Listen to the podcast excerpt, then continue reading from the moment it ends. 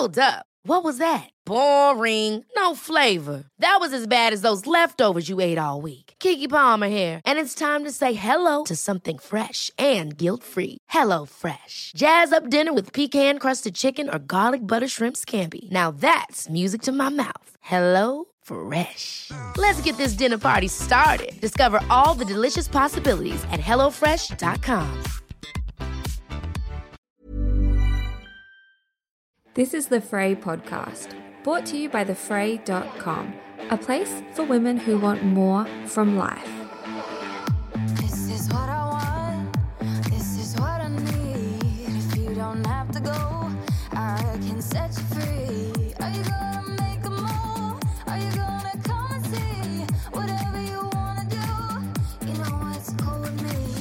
Today's podcast is a conversation about self compassion with Dr. Kristin Neff. Kristin is currently an associate professor of educational psychology at the University of Texas. She is a researcher and an author of no less than four books. She's also created online training programs, and Kristin is the co founder of the nonprofit Center for Mindful Self Compassion. If you enjoy today's episode, which I'm really hoping that you will, there's a lot of great and practical information from Dr. Kristin in our conversation. So if you do enjoy today's podcast, please take a screenshot of what you're up to, where you're listening, and share it with me. Pop it up on your Instagram, tag me at Kylie Camps, and then I can share it on my stories as well. It means the world to me when you take the time to share these episodes with your loved ones. It is just the biggest endorsement ever. So I really, really appreciate anyone who takes the time to do that.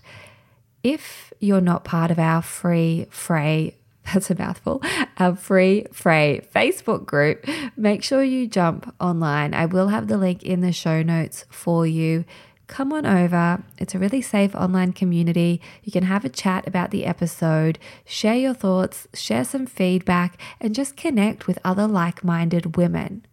So let's get into my conversation with the incredible Dr. Kristin Neff.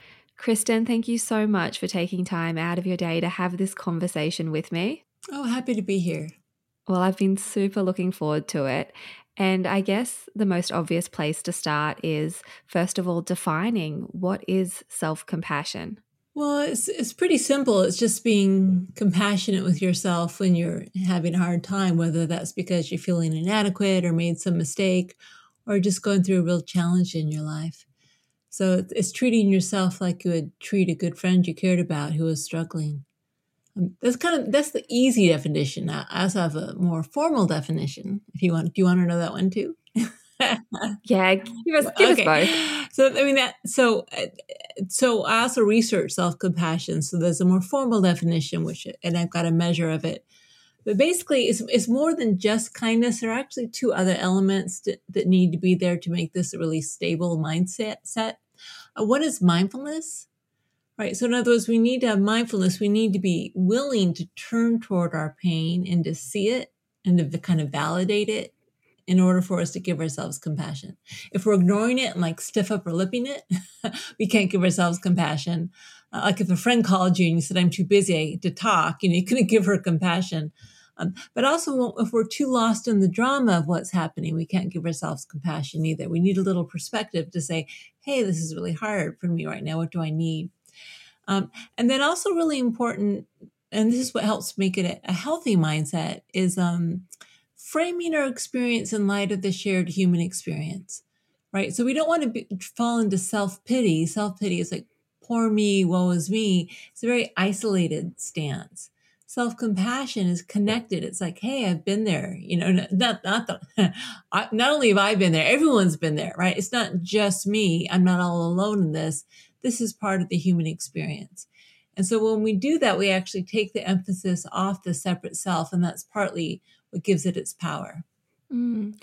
And you said that the definition of self compassion is simple. And of course, when you explain it like that, it does sound mm. simple. It sounds like a simple human right, right. to extend kindness to ourselves. Yes. But why do we struggle so much with it? Uh, I think there are two main reasons. One's cultural and one's physiological. so culturally, you know, we aren't raised to think that self-compassion is a good thing. We're, we're taught that compassion for others is good, but we we we think, um, oh, it's selfish, right? Or it's going to make me weak or lazy or irresponsible. Even though the research shows all of those are totally untrue, but nonetheless, we're, we're kind of suspicious of self-compassion culturally. Uh, but there's also a physiological reason in that, um, you know, when your friend gets fired from her job, you aren't personally threatened. So you can be caring and supportive. But when you get fired from your job, you go into freak out mode. You know, it's like, oh my God. So we go into fight, flight, or freeze mode. And we fight the problem. And of course, the problem is ourselves because we think somehow we're to blame for it. So we, we, we beat ourselves up thinking somehow to whip us into shape so we won't be eh, threatened anymore or we flee into shame, like we imagine the perceived judgments of others, and we, we flee, we hang our head in shame, um, so to kind of again avoid the censure of others, or else we freeze and get stuck, and we ruminate in our head over and over and over again, as if maybe the danger will go away. And so this is a natural physiological response to threat. Um, and because we feel so threatened when we make a mistake or are having difficulty, it's a little hard. It's it's harder to be uh, caring and loving toward ourselves and others, partly because we're less threatened when others suffer. Now, your your partner, you may notice you aren't as compassionate to your partner either. That's probably because when they're threatened, you're threatened as well. So, threat, feeling the threat has a lot to do with it.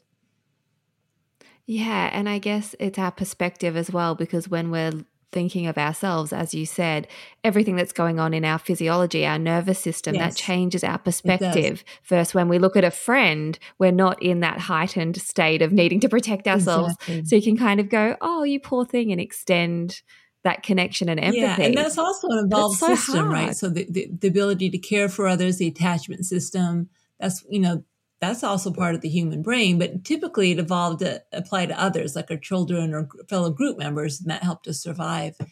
Um, it's not really, you might say, designed by nature to be used for self. so we're kind of doing a little mm. hack. We tap into the system that's normally used for others with ourselves. Um, but you know, once you do that, you you know, it feels a little weird at first, but your brain gets used to it, and it doesn't really know the difference if if the kindness is coming mm. from you or someone else. So we're not really designed innately, perhaps, to sort of access that for ourselves. And then society also kind of exactly. puts it on a pedestal when we're extending it to other yes. people, but you don't want to be self indulgent. Yeah, right. Or in Australia, we have a term tall poppy syndrome where you kind yes. of, you know, focus on yourself and things like that. Yes. And so then we're kind of coming up against this physiology that's saying, no, no, it's a bit tricky for you to do this. So yeah. it adds a layer of resistance. And then culturally yes. and society, we're told again it's not the best thing to do. That's right. So, you, so how do we push through those barriers? Well, so self compassion is kind of a radical act. And really, you know, what happens is once you start practicing it, or, or if you're a very logical person, once you start reading the research on it, there's like over 4,000 studies at this point. Um, you know, you see the incredible benefits it has. It, it doesn't make you selfish. In fact, it makes us feel more connected to others as we recognize that, you know, we're all in this together. Um, it doesn't make you self indulgent because when you want to be healthy and well, you aren't going to do things that are harmful to yourself, like self indulgence, right?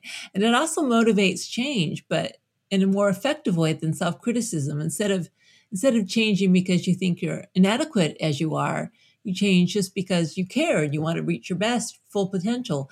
And that means if you fail, well, it's okay to fail. All humans fail. So instead of being, again, freaked out by the failure and not being able to grow from it, you actually are able to say, okay, well, it happens. What can I learn from this? So it's actually much more effective in the long run for motivating change as well. And so once you start practicing it, you can start to see the benefits, right? And it's like, wow, I never even realized that when I first practiced self compassion back in, I guess, 1996, I was like, man, this stuff works. you know, I was going through a hard time. I had just gotten a divorce. Never even dawned on me to be consciously understanding and supportive to myself until I met a teacher who talked about self compassion. And uh, it, I was just, like, wow, it, this really works. It helps a lot. Yeah. And as you said, there's so much research now yes. to support what you were experiencing back That's then. right. And I think that's so helpful because, as you said, when we have like a logical brain, we kind of want that proof Yes. of concept and self compassion. I think sometimes people can confuse with like an abstract kind of woo woo type Right. energy. But really, what I'm hearing from you, and I've listened to a lot of your work, Yeah. Is that it actually does provide a tangible difference in your life when you know how to access compassion for yourself. Yeah, I mean, just think of if you have a child, right? The difference between being warm and loving and supportive towards your child versus just being like cold and controlling, right?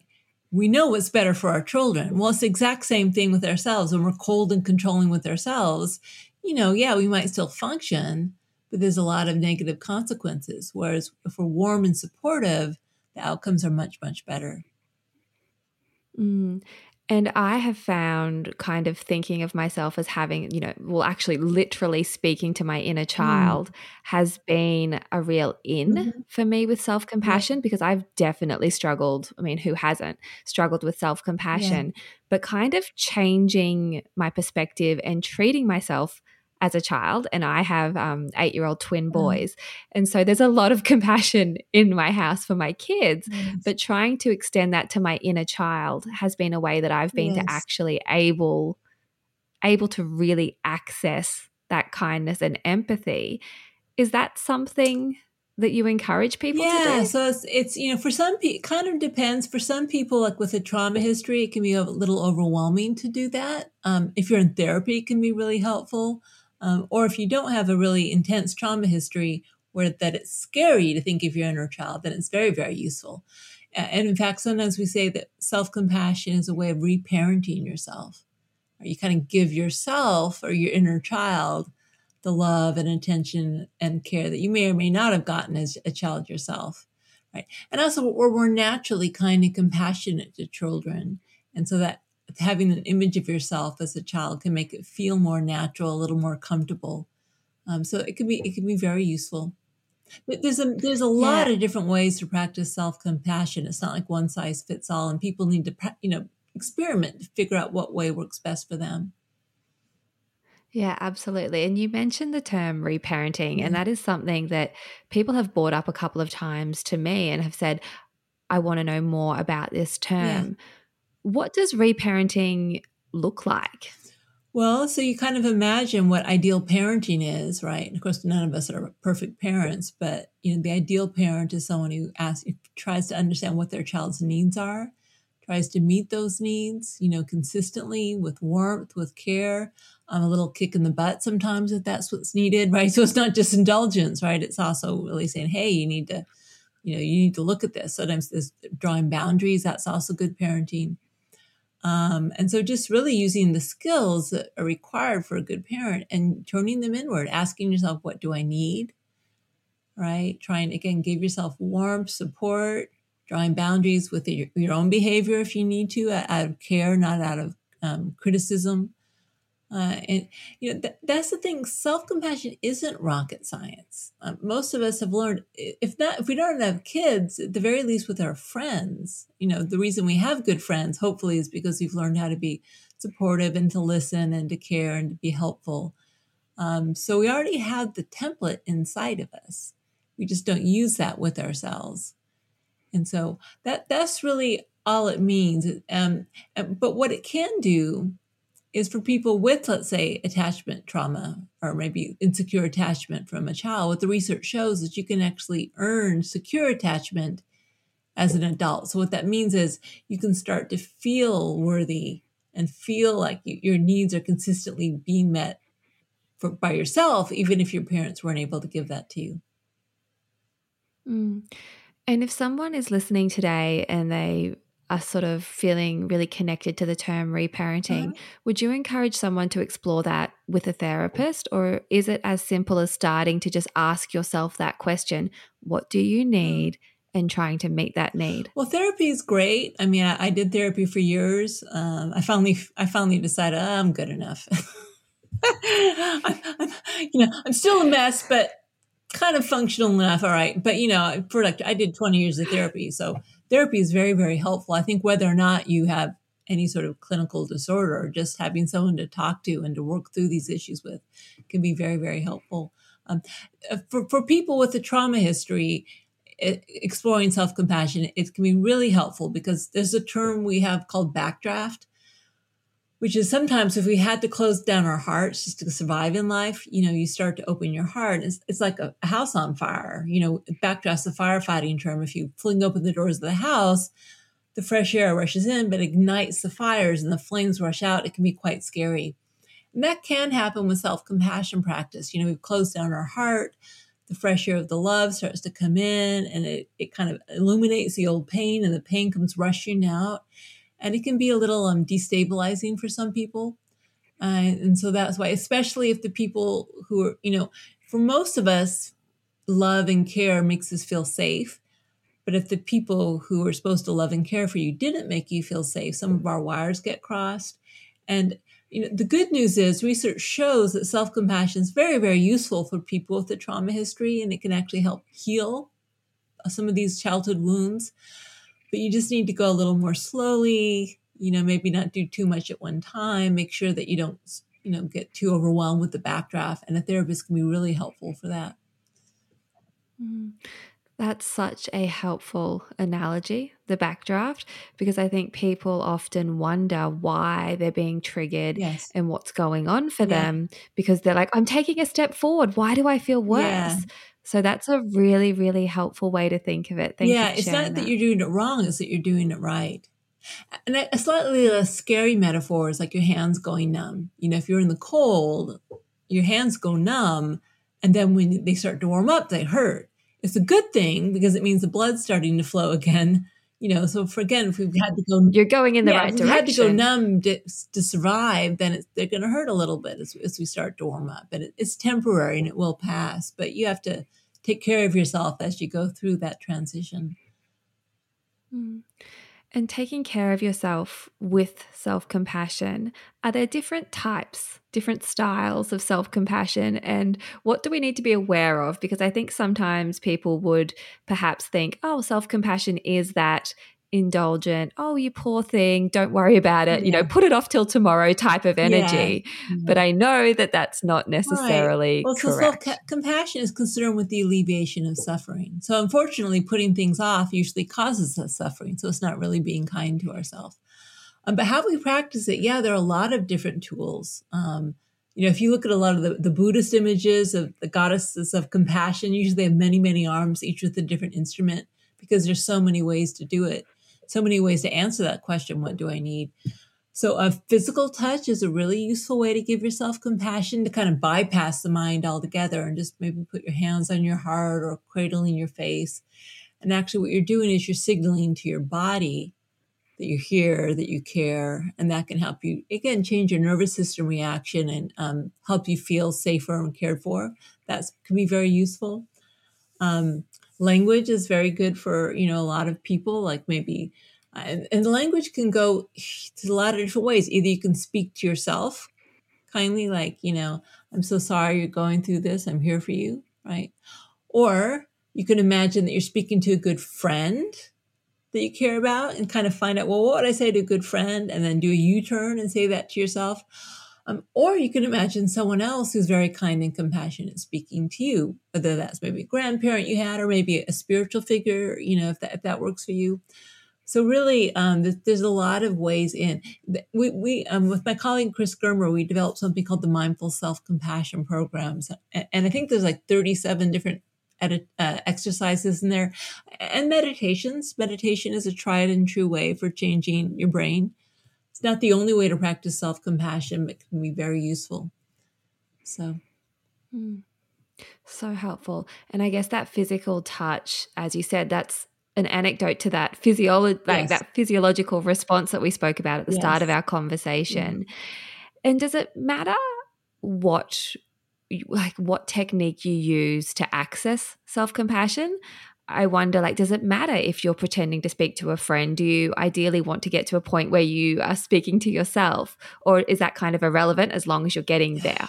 I mean, it's an interesting question. So the only thing we have data on is we compared um, formal practice like meditation versus informal practice like putting your hand on your heart and saying, "Oh, I'm so sorry, you're having a hard time." Right? That didn't matter if we did formal sit down meditation or kind of small stuff in the midst of your daily life. In terms of what language you use, we don't have any data on that. Um, just based on what I've observed, it's just whatever works for you. The problem with imagining speaking to a friend Ever catch yourself eating the same flavorless dinner three days in a row? Dreaming of something better? Well, HelloFresh is your guilt-free dream come true, baby. It's me, Keke Palmer. Let's wake up those taste buds with hot, juicy pecan-crusted chicken or garlic butter shrimp scampi. Mm. Hello Fresh. Stop dreaming of all the delicious possibilities and dig in at HelloFresh.com. Let's get this dinner party started.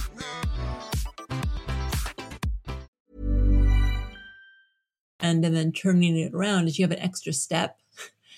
So it may have a little higher cognitive load, um, but you know if it works, it works.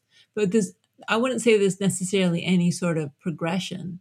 Uh, it's it's really just as long as you can access yeah. it. And what we want to do is we really want to access these three components. So the mindfulness is just the awareness of the suffering. That's really the first step. We have to be aware that we're having a hard time. If we just ignore it or shove it under the rug or you know, getting become lost in it. We can't give ourselves compassion.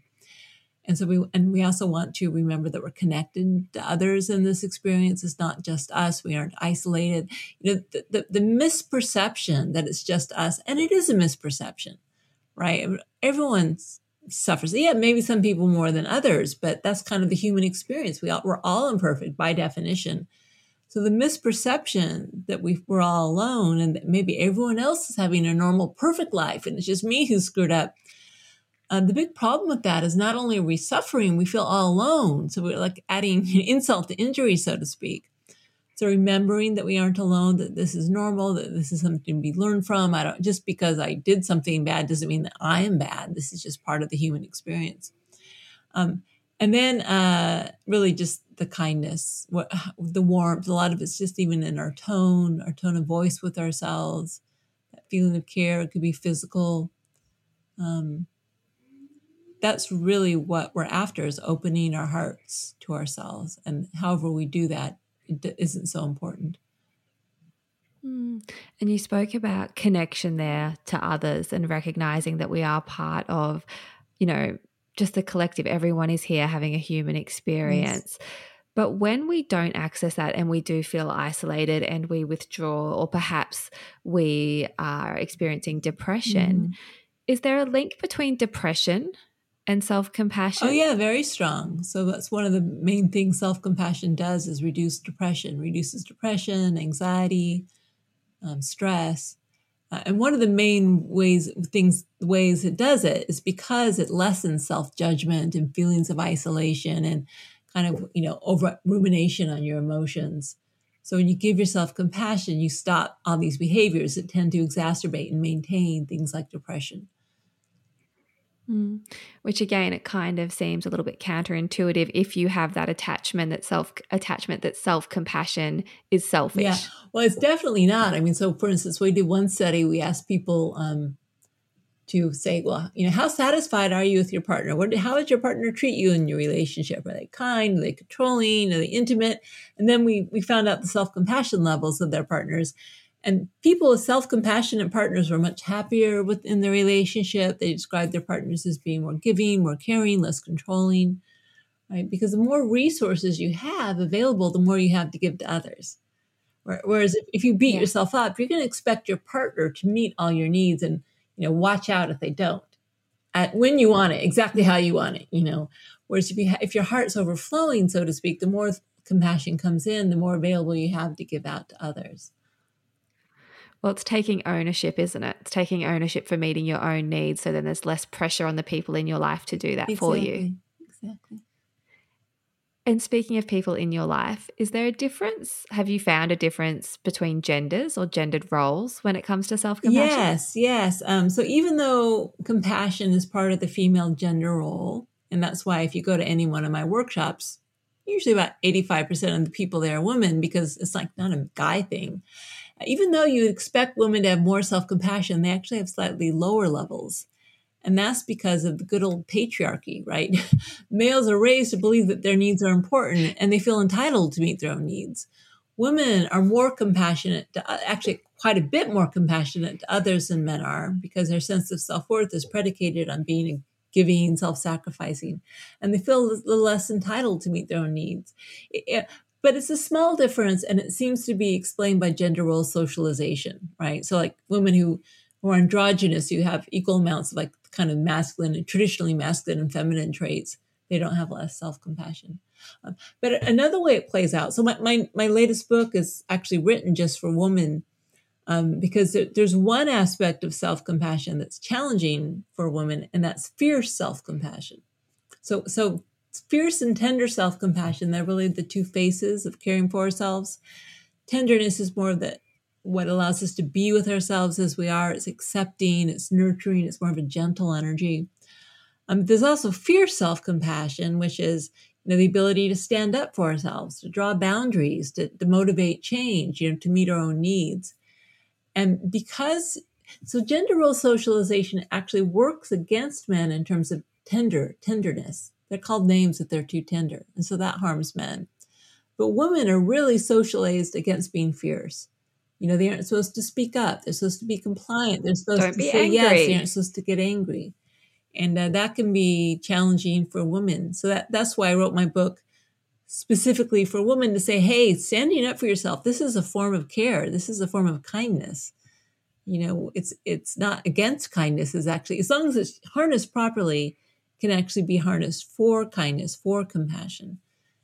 And so um yeah the gen- gender role socialization i'm sorry you know it stuffs us all into a little box and many of us don't fit. And so one of one of the things self-compassion gives us is radical authenticity. It's like may, you may not like me for what what i feel or what i'm doing. I don't you know it doesn't matter to me because i like myself. I'm not dependent on you liking me. And that that ability to kind of have an intrinsic sense of self-worth gives us a lot of freedom to be our authentic true selves How does someone access that authentic true self if perhaps they've been feeling like society has told them to be quiet and be good and be compliant as so many of us women have been conditioned to be Yeah. how do we how do we begin to peel that back and access that part of ourselves that can be our own advocate and can access anger when it's appropriate to be angry and just access that voice for ourselves Yeah, so um ironic so it's like yin and yang, they go together, you know, tenderness and fierceness. So again, when we start to unconditionally accept ourselves, we feel more permission to stand up for ourselves and make these changes. Right. So again, the unconditional self-acceptance makes us less dependent on other people's approval, which also allows us to act in a way that's more authentic. So it, you know, it's really So about it's really about the balance between the two. In any moment, we've got an open, gentle heart, but our back strong, and we're willing to protect ourselves. Just, but it's really again, it's not that um, foreign, especially to women. If you think of parenthood again, I mean, you want to see a force of nature. You try threatening a, a mother's children, right? Mama bear arises and it just very naturally comes up. Or mother, you know, I work two jobs to provide for her kids, or really, um, sorry, or, or really um, be, be work very hard to motivate change in their child because she cares. So we know those two aspects of fierce and the tender as it comes to our children. You know, we draw boundaries for our children. We don't just let them do whatever they want, not if we really love them. That's indulgent parenting. That's not caring.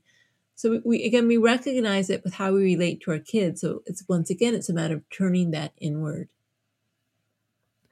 Yeah, I think that's so interesting because I think sometimes there is an inclination to want to kind of divide and go, oh, you're either a really soft, nurturing person or you're kind of that hard ass who walks into meetings and knows what she Right. wants. But you're so right. There is duality in all of us. And parenting is that Yes. prime example of you can be so nurturing with one arm and literally I've got identical Uh-huh. twins. So sometimes I'm nurturing one while I'm saying to the other, hey, that's a boundary. Yeah, yeah. And it's so true. We have that, but sometimes we we just don't apply it to ourselves because it's so much neater if we fit into a container that's like, oh, you're this person or you're that person. Yeah, yeah. but But we're neither one or the other. We're yeah, both. we're, we're both. We need to work to develop it. So, I mean, also men, I mean, men are really harmed by the fact that they can't access self compassion in many ways. They don't come to workshops, they don't read about it um, because, you know, just think of the harm that's done by being told that if you're sensitive or you open to pain, that somehow you're, you know, you're called names or you're aren't a real man or whatever, you know. Everyone needs both. Mm. And for parents who are listening, I imagine that role modeling, Mm. just role modeling self compassion, is probably the best way to instill it in. Yes, really to embody it. There's a question mark. No, no, it is. So um, certainly modeling it, especially out loud. So next time you drop a glass, think, oh, this is a really good opportunity to model out loud self-compassion. Yes. Instead of saying, I'm such an idiot, hoping that people forgive you, model, you know, oh man, I love that glass. Oh well, it happens. You know, okay, no big deal. I'll, I'll clean it up. Right. Or, or whatever it is, but modeling warmth and acceptance. But again, also doesn't mean indulgence. Remember, modeling, taking responsibility for things. All of these things get communicated to children. Um, but there's also another level that this works is just through our mere presence, because the way the human brain works with our um, mirror neurons and kind of empathic resonance, the human brain, and especially between parents and children, we're really tuned into each other. And children can feel what we're feeling just as we can feel what they're feeling. So my son's autistic, right? Uh, autistic kids, they do have trouble with perspective taking, but their, their empathy skills are actually usually quite sensitive. They're often very sensitive souls. And so what I would see is my own internal mind state would really impact him.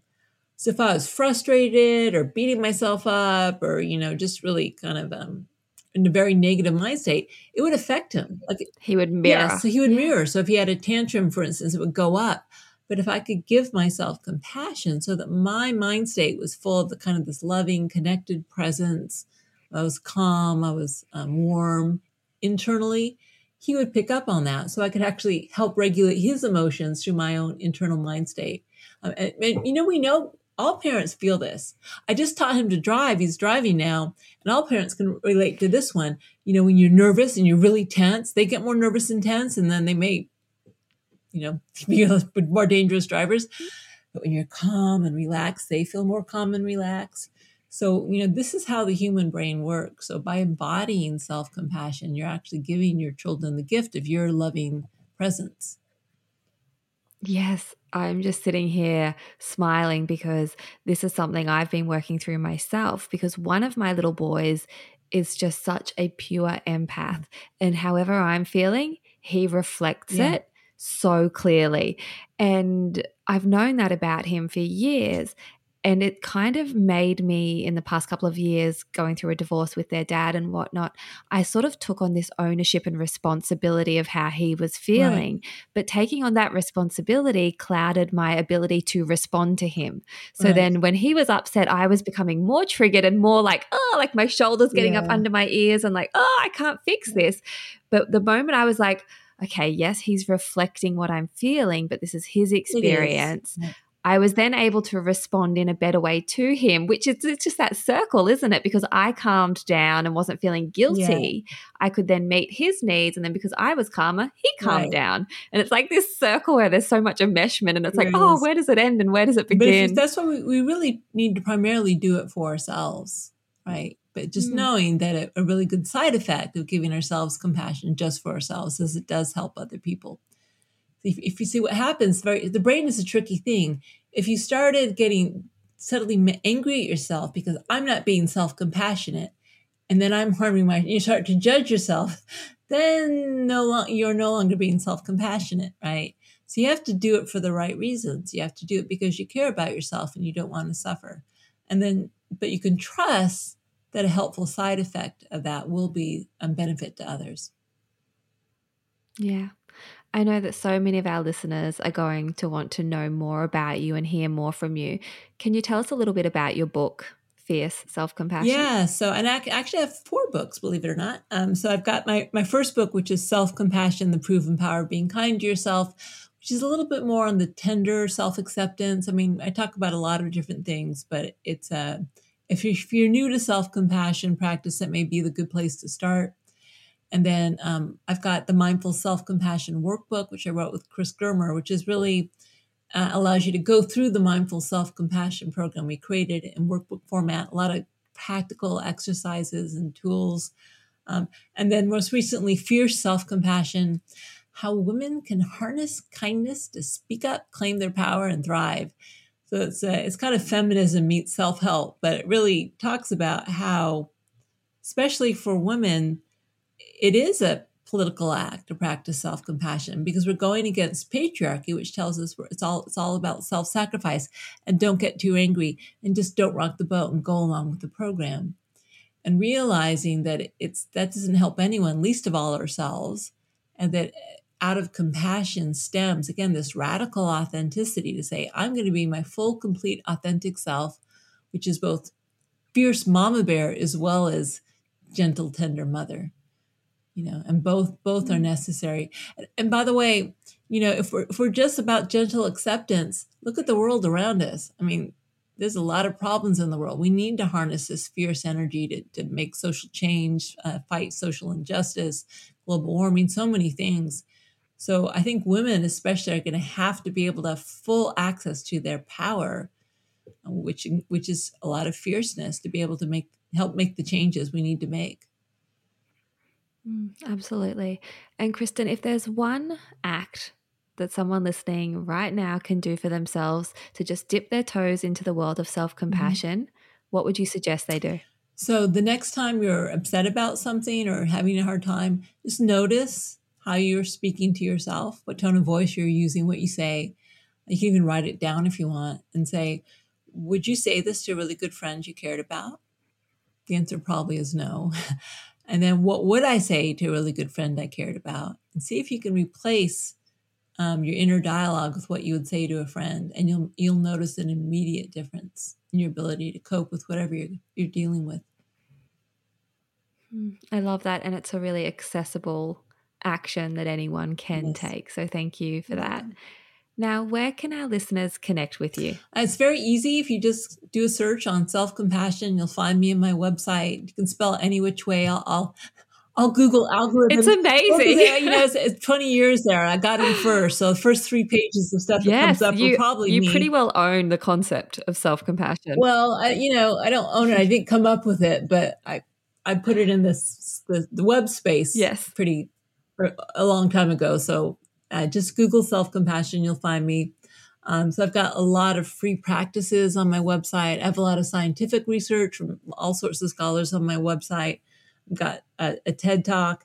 And then if you're interested in getting training, you can there's a link for the Center for Mindful Self-Compassion, which is like the training arm of what I do. This is a nonprofit that does a lot of online self-compassion training. If you actually want to take an online course, it's it's available. And we have a lot of um, we have a, a lot of uh, teachers down under as well. Brilliant! I'll make sure we have all of those details in the show notes.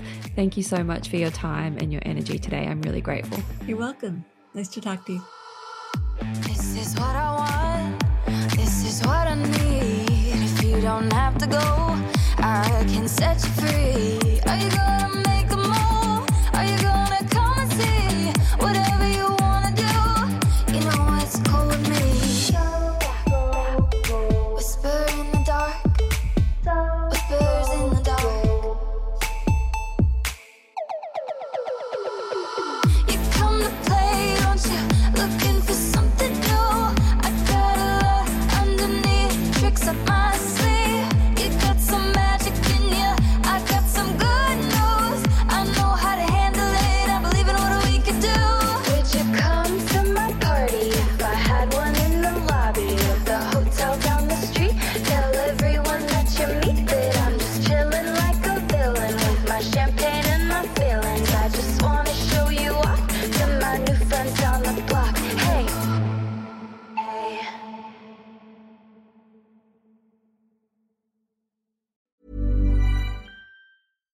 catch yourself eating the same flavorless dinner three days in a row? Dreaming of something better? Well, HelloFresh is your guilt free dream come true, baby. It's me, Keke Palmer. Let's wake up those taste buds with hot, juicy pecan crusted chicken or garlic butter shrimp scampi. Mm. Hello Fresh. Stop dreaming of all the delicious possibilities and dig in at HelloFresh.com.